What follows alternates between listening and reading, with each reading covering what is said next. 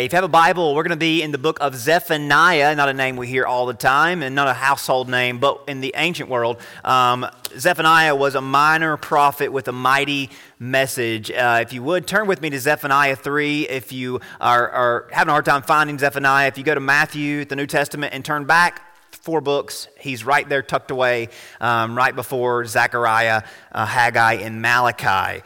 Uh, so, Zephaniah, um, again, one of the minor prophets during the day of um, ancient Judah's, um, uh, right before the exile period, right before they were taken away to Babylon. Um, he was one of the very last prophets that God sent to, to Israel and to Judah, um, coming after Jeremiah, Ezekiel, and the likes. Uh, but again, I think Zephaniah has a really awesome message for us here between Christmas and New Year's. I believe his word for us is one that will be good for us to think about and, uh, and put our hearts, uh, knit our hearts to today. So, Zephaniah 3, uh, down in verse number 14, we'll hear from God's word. Sing, O daughter of Zion, shout, O Israel, be glad and rejoice with all your heart. O daughter of Jerusalem, the Lord has taken away your judgments, He has cast out your enemy. The King of Israel, the Lord, is in your midst. You shall see disaster no more. In that day it shall be said to Jerusalem, Do not fear. Zion, let not your hands be weak. The Lord your God is in your midst. The mighty one will save. He will rejoice over you with gladness. He will quiet you with his love, and he will rejoice over you with singing. You know, 52 Sundays that's how many times we've gathered together here in 2021. We've been blessed to uh, have this opportunity to gather together, have our hearts filled with songs that exalt Jesus, have our Bibles in hand that with a word that enlightens us about Jesus. And maybe it's just me, but it never gets old. It never gets old. 52 Sundays in a row, and, and it's not gotten old yet. And, and I don't know about you, but I'm ready for 52 more. But, but, you know, if it ever does, if it ever does get stale or stagnant, or if it ever does just get routine, it, it's not because the Christian hope or the truth of God's word has lost its luster, but it's because we, and, and we're prone to do this, but we have lost our sensitivity or our awareness to what is revealed. You know, many of you have been here week after week against the pull and draw of this world, against the wear and tear of this world, because you still believe in the benefit and the gain that can be found assembling with the people of God and jointly seeking His face, praising His name, and listening for His voice. You know, perhaps this day after Christmas, you know, it, it may seem like an afterthought after a busy month. And much like what's in your refrigerator this week after Christmas might feel like a leftover, um, as in, you know, all the hype and all the splendor is kind of faded away and we're waiting for a new year. And even after that comes January, can be kind of dull. But, you know, this Sunday, especially as the year has these last few days left in it, maybe it seems like an afterthought. And maybe these last few days of the year feel just like leftovers. But in spite of how it may feel, and in spite of how it may seem, truth be told, this may be the most important gathering of the whole year. This Sunday, and what we do on this Sunday, and what we do the next couple of days, this may be the most important time of devotion for you as a believer so far. And I think as we assemble today and as we come together in worship, I think it speaks volume to your response, to our response to the Christmas message, to our dedication to take hold of and internalize the Christmas gift. And I think our coming together and the church's gathering together today is really speaks of our response and our dedication to truly take hold of and internalize the gift that we just unwrapped. You know, as I began preparing for and praying for one last message for 2021 a, a few weeks ago, I, I, found my way to this passage of Scripture. And, and after studying this passage, I, I, just knew that this had to be the one that we anchored our hearts around and our time together in as we put a close on 2021, especially having just celebrated the greatest gift. And, and especially you know, after we read the passage and we think about this text, there, there was one thought that came to my mind that I could not get off of my mind as I tried to kind of summarize what these verses spoke to me and what I think they speak to us. The, the thought that kept coming to my mind was this idea of savoring the Savior. This idea of soaking in the moment, this idea of getting everything we can out of what has been put in front of us. Who has been put in front of us? You know, do you ever have those moments, those days, those seasons where you just want to soak in everything that you can because something tells you it just won't get better than that? Maybe it was a time in your life, a certain place that you were at, a certain environment and circumstances that were all going in the right way. Maybe it was when you were just married and it was just you and your spouse and you thought, wow, it'll never be this good you know, in the future. Or maybe when your kids were just born and, and you knew that one day they'd be all grown up and you just wanted to savor the moment. Uh, and maybe as you gathered with your family this week, you know, where all you're at in your life, you know, with kids and grandkids and all your families coming together, the joy it brings you, you just kind of want to pause and kind of, you know, kind of soak all of it up that you can because you know it's not always going to be that way. And, and, and I'm sure there are other examples, moments where you just sit back and you think, this is everything I've ever dreamed of. And something inside of you says, I've got to make the most of this. Because something, and it's not because we're being pessimistic, it's just because we're being realistic, right? We all know it's just not going to last forever. So you want to make sure you enjoy the moment. You know, and, and that's the thing about life as we end another year. It's fleeting, isn't it? It's brief. As great as those memories are when we make them for not long after, um, the moment ends and the moment passes. And, you know, the Bible puts it, James, the brother of Jesus, puts it better than anyone else. James says, Whereas you do not know what will happen tomorrow. For what is your life? It is a vapor that appears for a little time and it vanishes away. What is our life? But a mist that appears for the morning and is gone before lunch.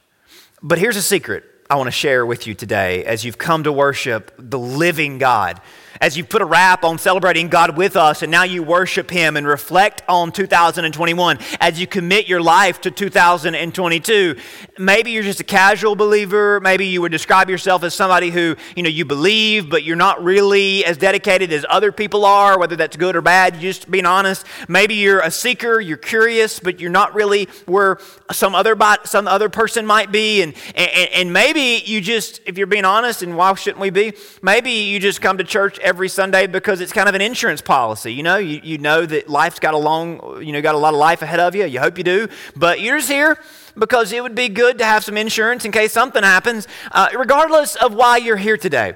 Regardless of why you're listening today, you're in the presence of the one and only Almighty, infinite God who 2,000 years ago, he erased any and all separation between heaven and earth. And we know it was a great, vast separation between heaven and earth. But 2,000 years ago, the sky ripped back, right? And angels came out from the other side and said, The separation is over. There is no more separation, there is no more distance. God is with you, and He will never leave you. That's what Christmas is, right? Bringing heaven's exclusive glory and wrapping it in the common flesh of earth. See, see, you're participating in a movement this morning that has been officially going strong for 2,000 years. And the underpinnings of that movement are another 2,000 years older and stronger. So don't miss the forest for the trees. The local church is just one of hundreds of thousands bodies that belong to the one who came to earth, who grew up and was raised up from the earth, who died on a Roman cross, who was buried in a borrowed tomb, and who came back to life in victory.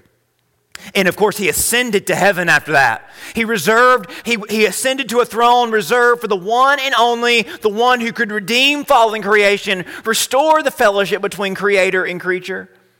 Jesus Christ, the one and only God, the essence of the universe, the Word of God made flesh, born of a woman, crucified as a lamb, risen as a lion, ruling as a king.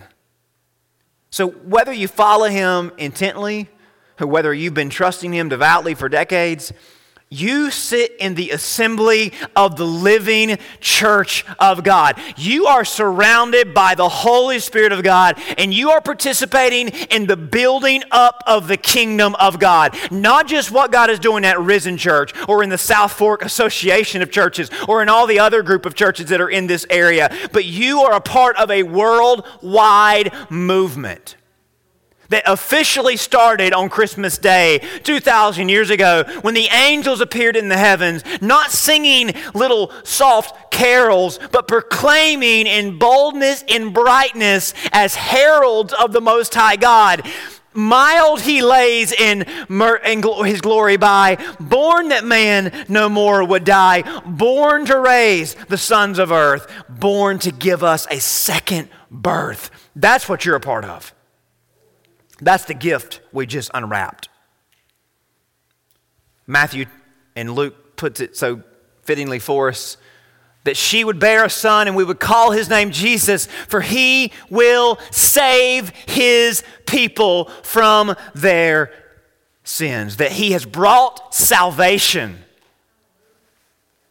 for unto you this day in the city of David a Savior who is Christ the Lord. So, what has been given to us? Who has come for us? God in flesh. But what is his title? What did he come to do? Save us. He is our Savior. You know, we needed to be saved from our sin because we were dead and condemned in our sin apart from Him. We weren't just mistakers, we weren't just mess uppers. We were dead in our sin. Without his appearing, without his visitation, there would be no peace, there'd be no favor from God to us. But make no mistake and have no fear. Because he came and because he died, we don't have to worry or wonder or doubt or dread ever again. Sin has been forgiven. Death has been defeated. Reconciliation has been accomplished. Salvation is obtainable. These no longer hang in the balances. These are not up to what happens on any given holy day. These are settled for us and available to us. So here's the good news, and, and, of course, all this is good news. But here's what is so good about that good news. Unlike all the good of the world that we experience and bask in, knowing all along that it's going to fade away, unlike all the things that we soak up and all the things that we enjoy, knowing that they're fleeting, even as we enjoy them. The good news of Jesus Christ all of its promises, all of its provisions, they are neither fleeting nor fading, they are forever. The good news of Jesus is forever. It is forever yours, and we, you are forever His. You know, we say and we sing about forever so often at church and so many of our songs. Let me just put into context and frame what that really means for you today. Many of us here, you might be a little bummed that another year is coming to an end. Maybe you're another year older, and another reminder that no matter how much you work to perfect this life, that you know it won't last forever. So I hope that we can raise your spirits today around this truth. Yeah, life is short even the best experiences, the greatest of moments and circumstances that are overflowing with abundance of greatness, all those things at their best are temporary and fleeting. We know that, and being reminded of that might not be fun, but it's obviously it's true. But, but, but, straight from the throne of heaven, from the epicenter of the universe, from the creator of all things, salvation has come and it's not going anywhere. Hello? It's not going anywhere. Yes, this year is over. And maybe you accomplished your goals, maybe you didn't. Maybe you're pleased with where you're at, maybe you're not. But no matter what might be fading away and fleeting in this moment, there is one thing that is forever. We may face every onslaught and every attack from hell this next year.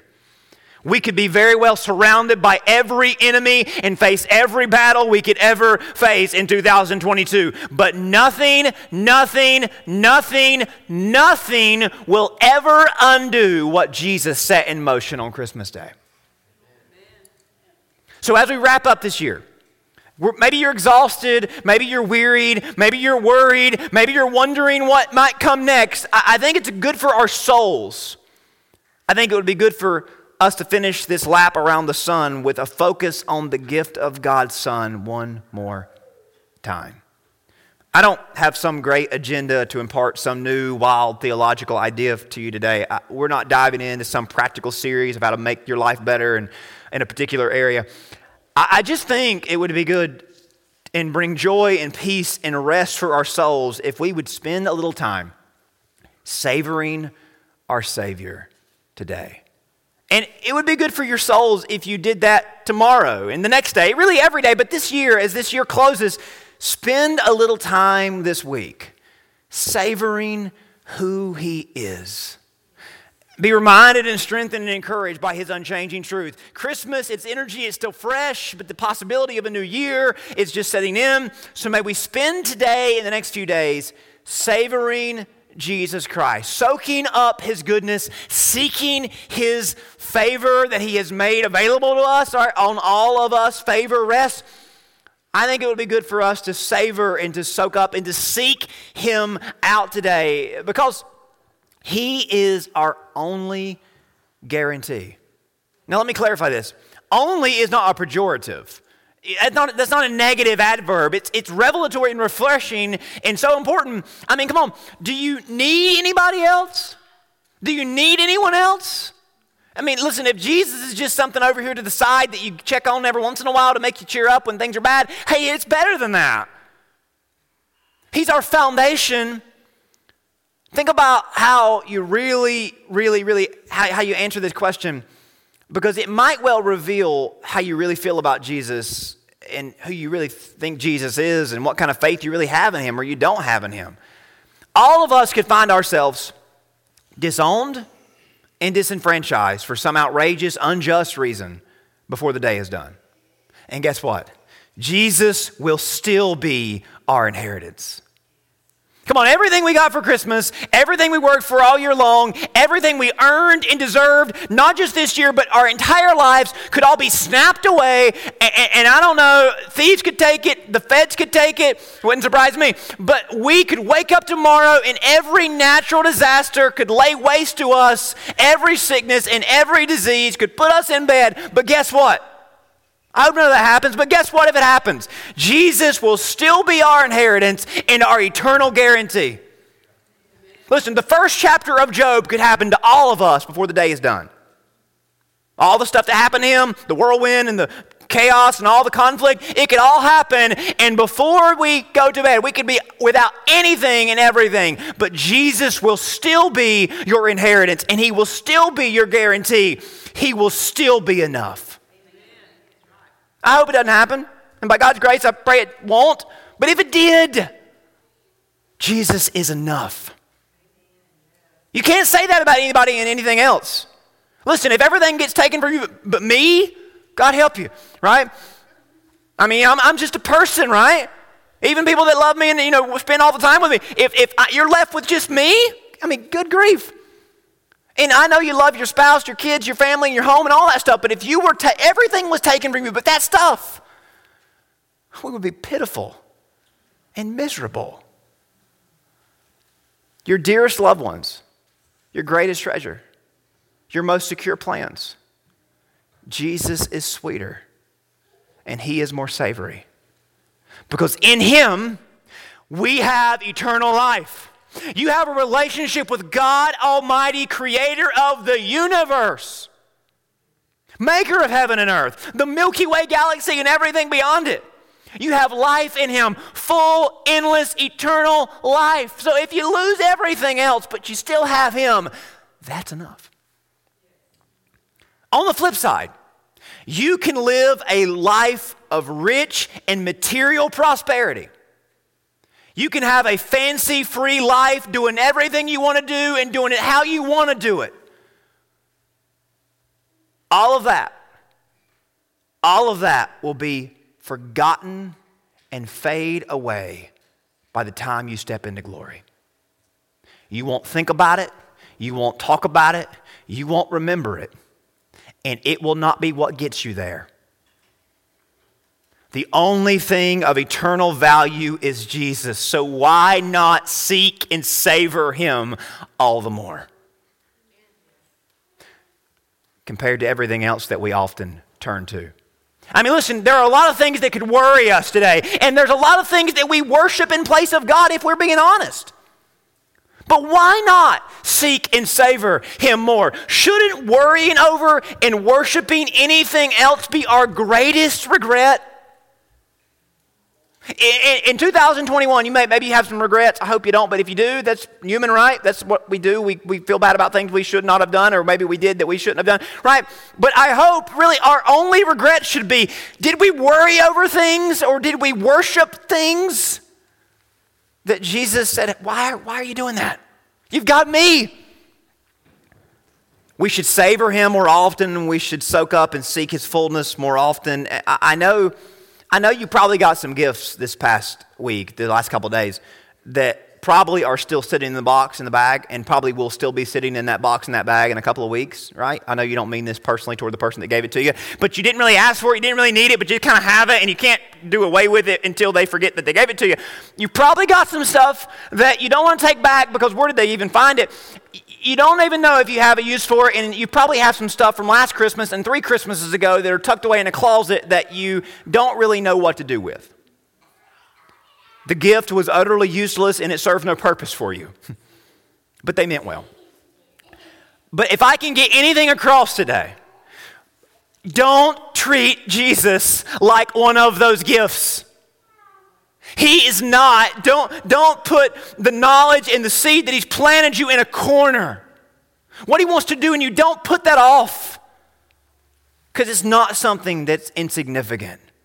It's something that could change your life and something that can make an eternal difference in your life. So, so here's what I want to leave everybody with as we wrap up this year and as we, as we wrap up this message that I think puts an even greater, brighter light on all this stuff. The prophet Zephaniah gives us a message that I think wakes up our souls, and I think it really shines down on us a light that maybe we were not prepared for. Sometimes, have you ever heard something that was so good that you weren't even ready to hear it, and you had to hear it a couple times to kind of realize it was actually true? I think what God says to us in this text is one of those times. Uh, his message is not standard. It's not the standard, God has done this, so you should do this in return. It's actually the reverse of that. His message is to an Israel that has let God down in every way. They've fallen short in more ways than not. It was during the reign of one of the worst kings, Manasseh, who was so rotten and so vile, he, God officially said, I'm putting y'all in timeout because you have went across the line.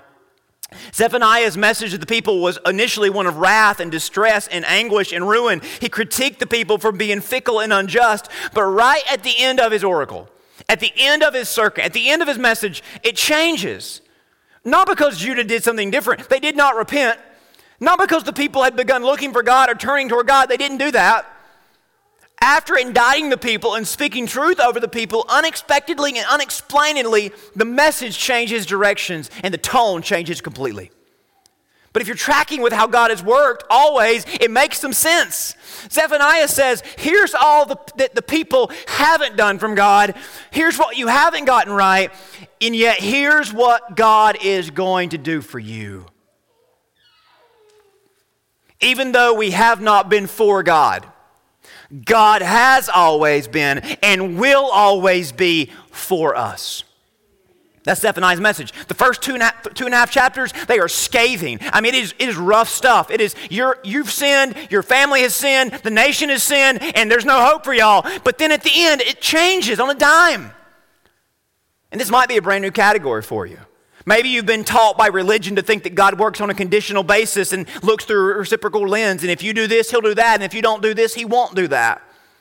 But Zephaniah reveals to his generation, reminds our generation that maybe we've underestimated the heart of our God, the heart of a loving, kind, merciful, and gracious God who would be right to judge us in our sin and leave us in our sufferings. Yet, over and over again, in spite of our sin, against our sin, he is inclined to save us and desires more than anything to delight in us. Hear with me again the words of Zephaniah the prophet. Verse 15, he says, The Lord has taken away your judgments. He's cast out your enemies. The King of Israel, the Lord, is in your midst. You shall see disaster no more. Back in verse 14, it says, Be glad, rejoice with your whole heart. These verses invite us to sink our hearts with the truth that's revealed. The phrase rejoice with is, is, a, is a word, exult with all your heart. It, it, it, it's the result of allowing something so good, so empowering, so refreshing to take hold of your souls that it produces an overflow and an outpouring of joy. We only get that if we savor and soak up and seek out all that God has to say to us through the gospel, all that He's given us through Jesus. The next few verses uh, highlight some rich blessings that we have. We read verse 15, the Lord is in your midst. You shall see disaster no more. Verse 16, in that day it shall be said to Jerusalem, Do not fear, let not your hands be weak, but be strengthened by this good news. The promise to us that despite how we may feel, and even if we don't deserve it, God chooses to be with us. He chooses to make himself available and accessible in our midst. And, and, Zephaniah, I think the point that he's trying to make, and I think what he wants us to get across here, is God is not obligated to do this.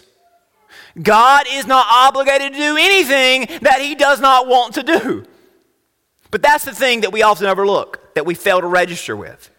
The Old Testament religion emphasizes how God isn't available or how He's not accessible to most people, how because things have worked against us and we've worked against Him. But Zephaniah puts on blast that a new day is coming, a new age is dawning. Yes, sin and unrighteousness and evil must be handled and done away with. But God has made the decision that He was not going to wait for us to get it right. He was not going to wait for us to overcome it ourselves. He was going to handle it himself.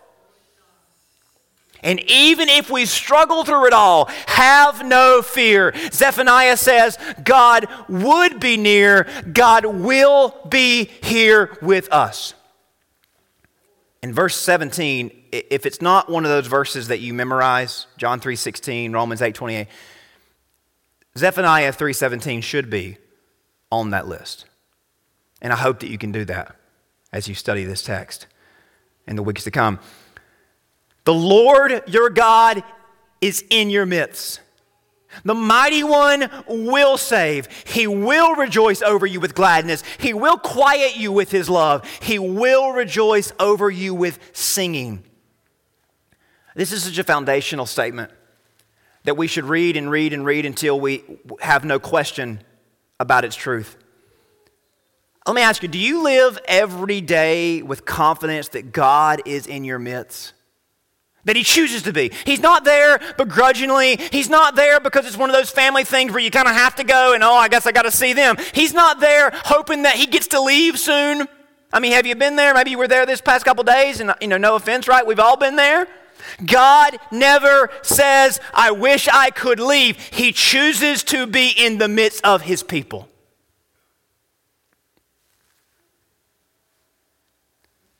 Do you live each day in confidence that God is with you? You know, it, that, that's both humbling and uplifting. It's both encouraging, but it's also enlightening. Just think about it. What if we lived every day with the attitude, with the perspective? What would someone in my shoes do with absolute confidence that God is with me and He never leaves? He never leaves. Even when we sometimes dismiss him and say, okay, God, can you go away for a little while? I got some stuff I got to do, and I don't really think you're going to be happy with it, but I got to do it because, hey, it's just me. But come back tomorrow. I need your help. Guess what? Even when we do that, and we don't do that, you know, literally, but we kind of do that because if you sin, you're surely not welcoming God into your presence, right? But guess what? He is always in your midst. He's there when you don't feel him. He's there when you don't want him. What would someone in your shoes do that never wavered knowing that God is with you? How would you handle success if you know that always and forever God is with you? He gave it to you. What are you going to do with it? How would you handle suffering if you know God allowed it and God isn't going to leave you in it? How would you handle sorrow if you know that God allowed it and God's going to do something with it? How would you handle opportunities? How would you handle pressure? No matter what you are facing, God is with you. God is with me. Now what should I do? Or so what that that happened? God is with me. I am in his midst. I mean, first off, it's incredibly encouraging, relieving, and heartwarming, but also it's humbling and it holds us accountable to live each day, handle each day with ma- and making decisions and responding to life from that place. The next line in verse 17 is one of the greatest lines of all inspired scripture, carrying the inspiration to us all these years later, bringing to the reader, wherever she or he is, bringing the Holy Spirit to us as we read and receive it. The mighty one will save. So Zephaniah says, You want to know who our God is? He is a mighty one who will save. He, or another way to say it, our God is mighty to save. You know what this expresses about God? God's intentions, God's choice, God's honed skill in which He employs the infinite and matchless power, the power that molded the universe, which holds it together. God chooses to leverage it towards us for this one purpose to save us. This verse isn't, if this verse isn't enough, the Gospels repeat this again and again and again. We heard it in the Christmas verses all week long. Luke chapter 9, verse 55, Jesus says, The Son of Man came not to destroy people's lives, but to save them. Jesus said in Luke 19, Today salvation has come to this house, for the Son of Man has come to seek and to save the lost. And maybe the greatest way that this is expressed John 3:17 For God did not send his son into the world to condemn the world but in order that the world might be saved through him. I think the message is pretty clear, isn't it? If you want to know why every message comes back to this place, the idea that Jesus came to save our lives from eternal bankruptcy. He came to save us from wasting our lives on temporary, fleeting things. He came to direct us uh, relationally, morally, financially, in every area. Because that's what it means to be saved. The Greek word means to be made whole. 1 Thessalonians, Paul breaks it down like this May the God of peace sanctify you completely or make you whole, that you may be, that your whole spirit and soul and body might be blameless. The idea here is that salvation is not just something that we put in a filing cabinet and check on it later when we need it. It's something that God's presence comes into our life and changes everything about us for the better, for the eternal good of us all. This is why every message we hear from God uh, should always lead us to. You know, the church has a tendency to wander from this. We have a propensity to be attracted to when God's word is taken and used to cast judgment on a particular group compared to us. We use the Bible, we turn it into a political machine, but sometimes we slice and dice it and we only bring up certain subjects. But God's heart, as it's revealed in His Word, is about saving and restoring and making us whole. We will not be a student of God's Word without it having a dynamic impact on our whole being and our whole worlds. A couple things to highlight before we close it says, God is mighty to save. The emphasis is on the to, as in he especially employs his might to this purpose. We don't have any issues thinking God is a strong being, right? We, of course, God is strong. But maybe you don't realize that God uses his might to work salvation. He could use his strength to conquer or judge, but Christ reveals that he uses his strength to save us. That is an inclination towards us. No matter what you're facing today, there's a mighty God in your midst. We may suspect him to be like those of the powers of the world who seek their own gain. However, the Lord is different. May we take refuge in him and rejoice in him because he is mighty to save. He could have used his power to conquer or judge, but he didn't. Jesus said, for the Son of Man came not to be served, but to serve, to give his life a ransom for many. That's what our mighty God did with his mighty power. He is mighty to save. Last thing, verse 17 gives us three things about God that I think we should be especially uplifted by today, but they shouldn't surprise us in light of what we've talked about. Zephaniah says he rejoices over us with gladness. You know what that means? God is thankful for you. He's thankful for you. He doesn't see you as a burden. He chose you and is glad to know you. He quiets us with His love. That means His love is comforting and fulfilling in ways that no other approval or accomplishment will ever be. The idea there is nothing will ever satisfy your soul but the love of God. You think, oh, that's going to make me feel better tomorrow. You're not feeling any better because it didn't last. God quiets you. Does not, not that He hushes you, but that He gives you peace with His love. And that, this last one, it, man, this is so good he exalts. The, the literal Hebrew is, he is joy over you. He is the embodiment of joy over you. Can you imagine God singing? I mean, the, the angels sing, right? God doesn't sing, does he? Zephaniah says, God rejoices over you. He sings about you. God's excited about you. May we wake up we wake up some days dreading whatever might come, but God sees us rise up and is thrilled to see us live another day. He's excited to be with us. You can't even comprehend that kind of love, can you? Maybe you never thought about God delighting over you, having these kind of thoughts towards you. Zephaniah gives us a word that our hearts is glad to, are glad to hear. This is God's thoughts towards you. This is God's banner over you. This is heaven pouring out for you. You may not thought, have thought about this every day in 2021, and you may not do it in the next year. None of us fix our minds on these things like we should. We don't pray and we don't study. We don't delight in these truths like we should. But I point out this message. The purpose of this text is that we might know that we might not think about God every day, but He thinks about you every day.